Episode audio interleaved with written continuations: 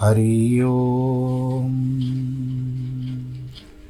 हरि ओम। हरि गुरुर्ब्रह्मा गुरुर्विष्णु गुरुर्देवो महेश्वर। गुरुर्साक्षात् परब्रह्म तस्मै श्रीगुरवे नमः विघ्नेश्वराय वरदाय सुरप्रियाय लम्बोदराय सकलाय, जगद्धिताय। नागाननाय श्रुतियगविभूषिताय, गौरीसुताय गणनाथ नमो नमस्ते। नाहं वसामि वैकुण्ठे योगिनां हृदयेन च। मद्भक्तां यत्र गायन्ति तत्र तिष्ठामि नारद। जिस घर में हो आरती, चरण कमल चितलाए तहाँ हरि वासा करे, ज्योत अनंत जगाए। जहाँ भक्त कीर्तन करे, बहे प्रेम दरिया। तहाँ हरि श्रवण करे, सत्यलोक से आए। सब कुछ दीना आपने, भेंट करूँ क्या नाथ? नमस्कार की भेंट लो, जोड़ू मैं दोनों हाथ। जोड़ू मैं दोनों हाथ, जोड़ू मैं दोनों हाथ। शान्ताकारं भुजगशयनं, पद्मनाभं सुरेशं, विश्वाधारं गगनसदृशं, मेघवर्णं शुभाङ्गं, लक्ष्मीकान्तं कमलनयनं, योगिविरधानगम्यं, वंदे विष्णुं भवभयहरं सर्वलोकैकनाथम्। मङ्गलं भगवान् विष्णु मङ्गलं गरुडध्वज मङ्गलं पुण्डरीकाक्षमङ्गलायस्तनो हरि सर्वमङ्गलमाङ्गल्ये शिवे सर्वार्थसाधिके शरण्ये त्र्यम्बके गौरी, नारायणी नमोऽस्तु ते, नारायणी नमोऽस्तु ते, नारायणी नमोऽस्तु ते। काशी विश्वनाथ गङ्गे हर हर महादेव शंभो, काशी विश्वनाथ गंगे, हर हर महादेव शंभो, हर हर महादेव शंभो, हर हर महादेव शंभो, हर हर महादेव शंभो, हर हर महादेव शंभो, काशी विश्वनाथ गंगे, हर हर महादेव शंभो। बोलो श्री शंकर भोलेनाथ भगवान की जय। प्रिय भक्तजनों, आज तारीख है बाईस मार्च दो हज़ार तेईस।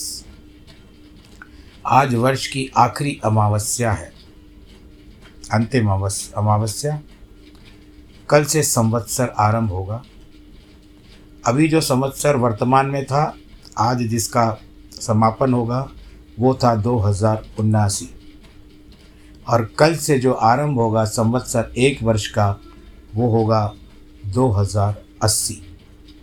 शाके भी होता है, चौवालीस से पैंतालीस में बदलेगा। संवत्सर में बात आई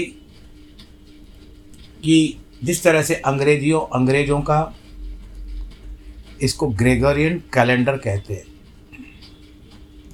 उसके अनुरूप यदि गिनती की जाए तो उनके अंग्रेज़ी वर्ष के हिसाब से तीन सौ पैंसठ दिन होते हैं। जब हम स्कूल में थे तो हमको ऐसा पढ़ाया जाता था, तीस दिनों का सितंबर, अप्रैल, जून, नवंबर, बाकी सब में इकतीस दिन, फरवरी अकेला रहता है, उसमें होते अट्ठाईस दिन, चार साल में उनतीस दिन। तो ये अगर हम सारी गणना करें तो उनका हिसाब जो ठहरता है तीन सौ पैंसठ दिन का।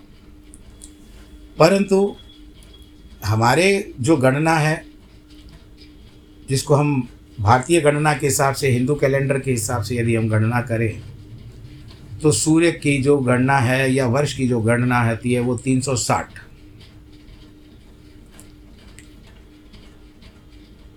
जिसको 360 डिग्री पे सूर्य को पूरा होना होता है। उसमें तिथि गढ़ घट घट जाती है, बढ़ जाती है। तीन वर्ष में पुरुषोत्तम महीना आता है। ये सारी बातें तो चाहिए चलिए भगवान जी का सब हरि अनंत, हरि कथा अनंता में चले। प्रभु हर भी अनंत है, अनंत, उनकी कथाएँ भी अनंत है। बार बार यही दोहराते हैं कि हरि और हर में कोई अंतर नहीं करना चाहिए। करने वाला पाप का भागी होता है। भेद मत भेद नहीं मन भेद नहीं, कोई भेद नहीं करना चाहिए, वो एक ही है, केवल मात्रा का फ़र्क है। अब आज के प्रसंग में बारह जो ज्योतिर्लिंग है, उनके अवतारों का कारण बताया गया है। आपको याद होगा कि शिवरात्रि के समय में भी मैंने कुछ शिवलिंग, बारह ज्योतिर्लिंगों का उल्लेख किया था। पर आज वो क्योंकि समय कम था इतने शिवलिंगों की एक दिन में पूरी व्याख्या नहीं हो सकती। तो आज यहाँ से आरंभ हो रहे हैं। नंदीश्वर जी कहते हैं, सर्वव्यापी भगवान शंकर के अन्य बारह ज्योतिर्लिंग हैं। इनका वर्णन सुनिए। सौराष्ट्र, गुजरात। इसमें गुजरात लिखा हुआ नहीं है पर गुजरात में है। सौराष्ट्र में सोमनाथ श्री शैल पर मल्लिकार्जुन, उज्जैनी में महाकाल, ओमकार में अमरेश्वर, हिमालय पर केदार, डाकिनी में भीमा शंकर ये है पुणे की तरफ़। पूना में जाते हैं ना, वहाँ पर। काशी में विश्वनाथ, गौतमी तट नासिक के पास त्र्यंबकेश्वर, जो है चिताभूमि में वैद्यनाथ दारुक वन में नागेश्वर, सेतुबंद पर रामेश्वर और शिवालय में घुष्मेश्वर। ये औरंगाबाद के आसपास है। और आप सबको मैं ये साझा करूँ, प्रसन्नता हो रही है कि ये सारे ज्योतिर्लिंगों का दर्शन भगवान शंकर की भोलानाथ की कृपा से मेरे हो चुके हैं, परिवार के साथ। बारह ज्योतिर्लिंग भी हो चुके हैं। चार धाम करने का भी सौभाग्य प्राप्त हुआ है। पूरब में जगन्नाथ जी, पश्चिम में द्वारकानाथ जी, उत्तर में बद्रीनाथ जी और दक्षिण में रामेश्वर ये चार धाम भी हो चुके माता वैष्णो भी हो चुकी है, अमृतसर का भी हो चुका है। बस भगवान जी ने कृपा की, समय पर करवा दिया। और मेरा उस समय वहाँ का अंजल वहाँ पर लिखा हुआ होगा, मैं परिवार समेत चला जाता था और दर्शन करके आता था। पर ये वस्त ये स्थान ऐसे है कि जितनी बार जाओ मन नहीं भरता है। इच्छा होती है कि और थोड़ी देर बैठ, और एक दो दिन रह जाए, पर क्या समय रुकने नहीं देता। तो अब यहाँ पर परमात्मा शंभु के ये बारह अवतार हैं। ये दर्शन और स्पर्श करने से मनुष्यों का सब प्रकार का आनंद प्रदान करते हैं। आपको तो पता होगा केदारनाथ में कितनी, कितना कष्ट से जाया जाता था। अभी तो बहुत सारी व्यवस्थाएँ हो चुकी है, सुविधाएँ हो चुकी है। 2013 में जो बाढ़ आई थी, कितना भयावह था वो दृश्य। कितने लोगों की जान गई रामबाड़ा जो था वो पूरा नष्ट हो गया। तो जब परिवार के साथ हम केदारेश्वर केदारनाथ में जा रहे थे, घोड़े पर बड़ा अलौकिक आनंद, शांति, वातावरण इतना अच्छा। ऐसा लग रहा था कि भगवान शंकर जी स्वयं मार्गदर्शन कर रहे हैं। वहाँ पर चार घंटे कतार में ठहरना पड़ा पंक्ति में। और जब भगवान जी को स्पर्श करने का बताया गया तो विश्वास नहीं हो रहा था कि हम केदारनाथ पर भगवान भोलेनाथ के दर्शन कर भी रहे हैं। और उनको स्पर्श भी कर रहे हैं। भोले शंकर भगवान की जय। और विश्वास कीजिए कि जिस तरह से एक विद्युतीय चुंबक चुंबक विद्युतीय प्रवृत्त होता है, वो एकदम से जैसे करंट लगा। अश्रुधारा बह गई। कुछ तो होगा। तो ये दर्शन और स्पर्श करने से मनुष्यों को सब प्रकार का आनंद प्रदान करते हैं। अब ऐसा भी होता है कि अभी के वक्त के हिसाब से, अब के समय के हिसाब से वहाँ पर कई ज्योतिर्लिंगों में स्पर्श करने की अनुमति नहीं होती है। तो हमको दूर से दर्शन करना भी बहुत बड़ी बात है। तो हम सबसे पहले सोमनाथ का जो है, यह चंद्रमा के दुष्क, दुख का विनाश करने वाला है। इनका पूजन करने से क्षय और कुष्ठ आदि रोगों का नाश हो जाता है। उस सोमेश्वर नाम नामक शिव अवतार में सौराष्ट्र नामक पावन प्रदेश में लिंग रूप से स्थित है। पूर्व काल में चंद्रमा ने इनकी पूजा की थी। वही संपूर्ण पापों का विनाश करने वाला एक चंद्र कुंड है, जिसमें स्नान करने से बुद्धिमान मनुष्य संपूर्ण रोगों से मुक्त हो जाता है। परमात्मा शिव के सोमेश्वर नामक महालिंग का दर्शन करने से मनुष्य पाप से छूट जाता है और उसे भोग और मोक्ष सुलभ हो जाते हैं। शंकर जी का मल्लिकार्जुन नामक दूसरा अवतार श्री शैल पर हुआ। वह भक्तों को अभिष्ट फल प्रदान करने वाला है, मुने भगवान शिव परम प्रसन्नता पूर्वक अपने निवास भूत कैलाशगिरी से लिंग रूप में श्री शैल पर पधारे। पुत्र प्राप्ति के लिए इन्होंने इनकी स्तुति की जाती है। यह दूसरा ज्योतिर्लिंग है। यह दर्शन और पूजन करने में महासुख कारक होता है और अंत में मुक्ति भी प्रदान करता है। इसमें तनिक भी संशय नहीं है यह आंध्र प्रदेश में ही है, श्री शैलम नाम के जान, मान, नाम से जाना जाता है। श्री का मतलब होता है माता लक्ष्मी कहिए या माता पार्वती, और शैल का अर्थ होता है पर्वत। शंकर जी का महाकाल नामक तीसरा अवतार उज्जैनी नगरी में हुआ। अपने भक्तों की रक्षा करने वाले हैं। एक बार रत्नमाल निवासी दूषण नामक असुर, जो वैदिक धर्मों का विनाशक था। विप्रद्रोही था यानी ब्राह्मणों से द्रोह करता था। तथा सब कुछ नष्ट करने वाला था। उज्जैनी में आ जा पहुँचा जा पहुँचा। तब वेद नामक ब्राह्मण के पुत्र ने शिव जी का ध्यान किया। फिर तो शंकर जी ने तुरंत प्रकट होकर हुंकार द्वारा उस असुर को भस्म कर दिया। तत्पश्चात अपने भक्तों का सर्वथा पालन करने वाले शिव देवताओं की प्रार्थना करने पर महाकाल नामक ज्योतिर्लिंग रूप के रूप में, स्वरूप में वहीं पर प्रतिष्ठित हो गए। इन महाकाल नामक लिंग का प्रयत्न पूर्वक दर्शन और पूजन करने से मनुष्य की सारी कामनाएँ पूर्ण हो जाती है। जिसको सताता है काल,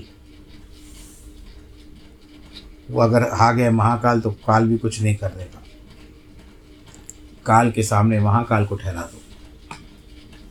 परम आत्मबल संपन्न परमेश्वर शंभु ने भक्तों की अभिष्ट फल प्रदान करने वाले ओमकार नामक चौथा अवतार धारण किया विंध्यगिरी ने भक्तिपूर्वक विधि विधान से शिव जी का पाथिर लिंग स्थापित किया है।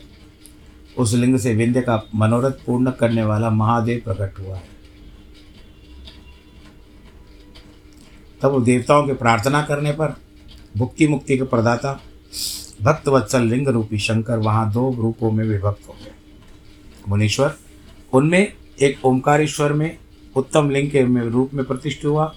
दूसरा पार्थिव लिंग परमेश्वर नाम से प्रसिद्ध हुआ, जिसको ममलेश्वर कहते हैं। इन दोनों में जिस किसी की भी दर्शन पूजी की जाए, वो भक्तों को अभिलाषा पूर्ण कर देते हैं। यह समझना चाहिए। इस प्रकार नंदीश्वर जी कहते हैं कि मैंने आपसे दो महादिव्य ज्योतिर्लिंगों का वर्णन किया है। परमात्मा शिव के पाँचवें अवतार का नाम है केदारेश। वह केदार में ज्योतिर्लिंग के रूप से स्थित है। वहाँ श्रीहरि के जो नर नारायण नामक अवतार हैं उनके प्रार्थना करने पर शिव जी हिमगरी से केदार शिखर पर स्थित हो गए वे दोनों उस केदार शिव, केदारेश्वर लिंग की नित्य पूजा करते हैं। वहाँ शंभु दर्शन और पूजन करने वाले भक्तों को अभिष्ट प्रदान करते हैं। तात सर्वेश्वर होते हुए भी शिव इस खंड के विशेष रूप से स्वामी हैं। शिव जी का यह अवतार संपूर्ण अभिष्टों का प्रदान करने वाला है। महाप्रभु शंभु के छठे अवतार का नाम है भीम शंकर इस अवतार में उन्होंने बड़ी बड़ी लीलाएँ की और श्री भीमासुर का विनाश किया। काम रूप देश के अधिपति राजा सुदक्षण शिव जी के भक्त थे। भीमासुर उन्हें पीड़ित कर रहा था। तब शंकर जी ने अपने भक्तों को दुख देने वाले उस अद्भुत असुर का वध करके उनकी रक्षा की। फिर राजा सुदक्षिण के प्रार्थना करने पर स्वयं शंकर जी की डाकनी में भीम शंकर नामक ज्योतिर्लिंग के रूप में वहाँ पर स्थित हो गए। बोलो भीमा शंकर भगवान की जय।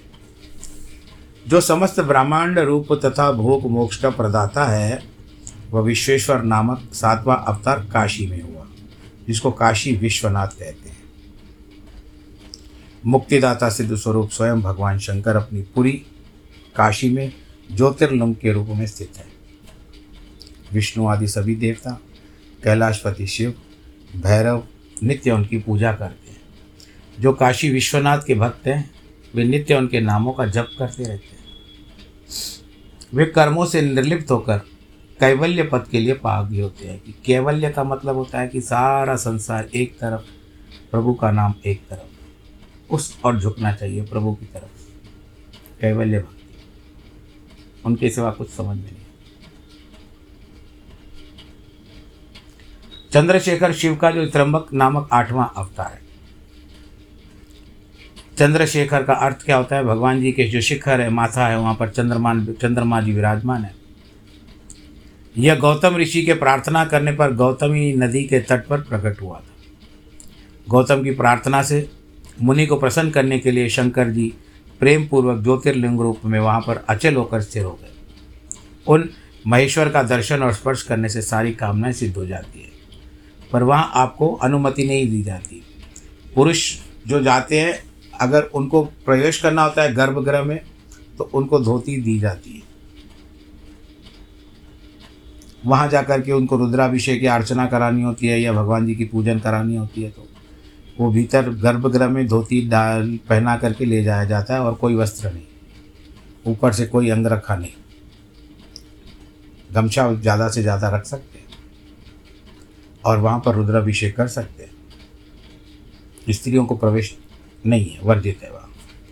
वहाँ पर एक शीशा रखा हुआ है, दर्पण रखा हुआ है। उसमें यदि वो, क्योंकि नीचे गर्भगृह में है तो सामने उस दर्पण में उसकी परछाई पड़ती है तो हम ऊपर से उनका दर्शन कर सकते हैं। और कभी कभी चांदी का जो स्वरूप बनाया जाता है, उनका, त्र्यंबकेश्वर का, कोई विशेष त्यौहार, उत्सव होता है तो चांदी का स्वरूप वहाँ पर रखा जाता है उनका। उनकी पूजा होती है। वहाँ की यह मान्यता है कि ब्रह्मा, विष्णु और शिव तीनों इस ज्योतिर्लिंग में निवास करते हैं।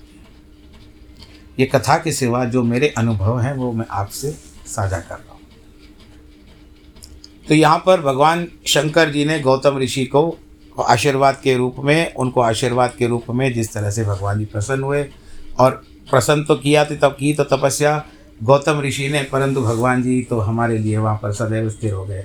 बोलो, शंकर, भगवान की जय। तो ये सारी बातें जो है, अब जिस तरह से भगवान भोलेनाथ जी का ये पावन दर्शन होता है, गौतमी तटे। तट का मतलब वहाँ पर से गौतम का, गौतमी का मतलब नदी भी है, और गोदावरी भी है, और उद्गम भी, उद्गम स्थान भी है, त्र्यंबकेश्वर से ऊपर पहाड़ी से उद्गम स्थान है, गोदावरी का। जब भगवान शंकर जी ने गौतम ऋषि को दर्शन दिया था तो उस समय में भगवान भोलेनाथ को उन्होंने आग्रह किया कि आप गंगा को भेजिए। तो उस समय भगवान शंकर जी ने अपने जो मस्तक से गंगा का प्रवाह वहाँ पर कर दिया और वहाँ की गंगा का नाम गौतमी गंगा नाम रखा गया। और हरिद्वार में जो गंगा है, वो है, आपको पता होगा? किसी को याद आया? भागीरथी ऐसे बहुत सारी नदियाँ, अलकनंदा इत्यादि भी हैं, परंतु मुख्य जो धारा जो आई है, वो भागीरथी के द्वारा है। कहाँ से कहाँ मिलती है, कहाँ से कहाँ जाती है, पर ये गोदावरी नदी है।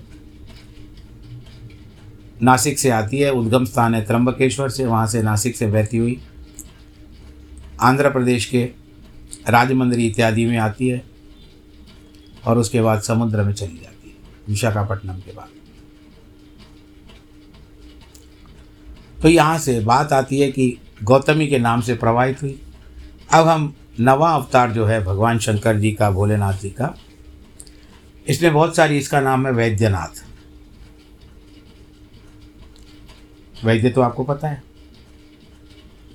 पूर्व समय में हाँ आजकल जैसे डॉक्टर कहते हैं, हकीम कहते हैं, पहले वैद्य कहा जाता था। और एक कंपनी भी है, आयुर्वेदिक की। यहाँ पर बहुत सारी विचित्र लीलाएँ करने वाले भगवान शंकर रावण के लिए आविर्भूत हुए थे। उस समय रावण द्वारा अपने लाए जनों को जाने के कारण मानकर महेश्वर ज्योतिर्लिंग के रूप में चिताभूमि में प्रविष्टित हो गए। उस समय से वो त्रिलोकी में वैद्यनाथेश्वर के नाम से विख्यात हुए। वे भक्तिपूर्वक दर्शन और पूजन करने वाले को भोग मोक्ष के प्रदाता होते हैं।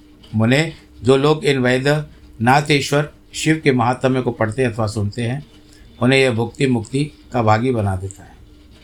दसवां अवतार जो है नागेश्वर अवतार कहलाता है। वह अपने भक्तों की रक्षा के लिए प्रादुर्भूत हुआ था।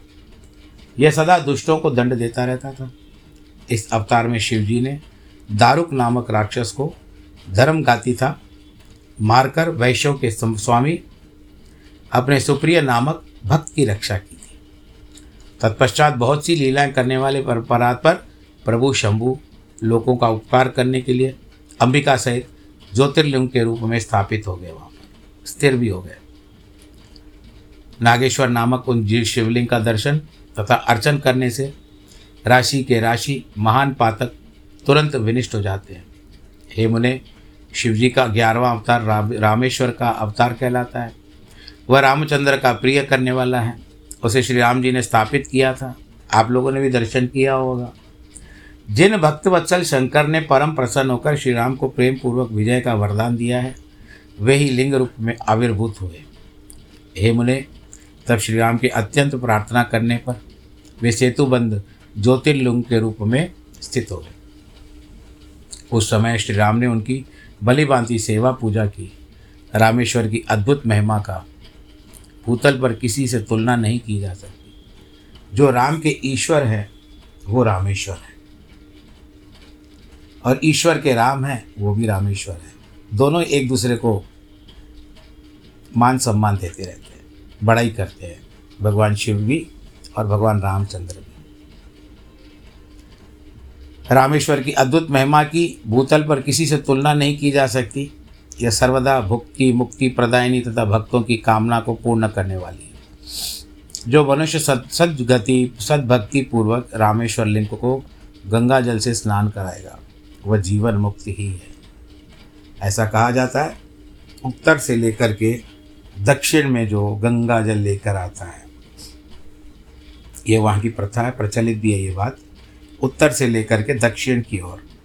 यानी उत्तर की जो गंगा बहती है, वहाँ से लेकर के गंगा जल निकलता है और गंगा जल लेकर के वो चलते हैं, जो कांवड़ भी कहते हैं और बहुत सारे पहले चलते थे, आजकल तो लोटों में मिलता है और बोतलों में मिलता है। तो वो गंगा जल ला करके उत्तर से लेकर के जो गंगा जल आता है और दक्षिण में रामेश्वर पर चढ़ाता है। बोलो, शंकर भगवान की। ऐसे भी कई लोगों का विश्वास है। मनोकामना पूर्ण होती है। मैंने एक कथा पढ़ी थी।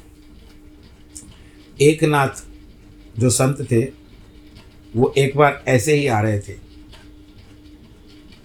गंगा जल लेकर के आ रहे थे। रास्ते में उनको एक गधा बहुत प्यासा धरती पर तड़पता हुआ मिला। उस गधे को बहुत प्यास लगी थी। और तड़प रहा था। अब जिस तरह से देखिए कि उस समय से पानी की व्यवस्था तो होती नहीं थी। ये जब तक कहीं कुएँ में जाते, कहाँ ढूंढते, तब तक गधे की, के प्राण पखेर उठ सकते थे। तब क्या किया? बोले, अर्पण करना है तो मैं इसी को शिव समझ करके अर्पण कर देता हूँ।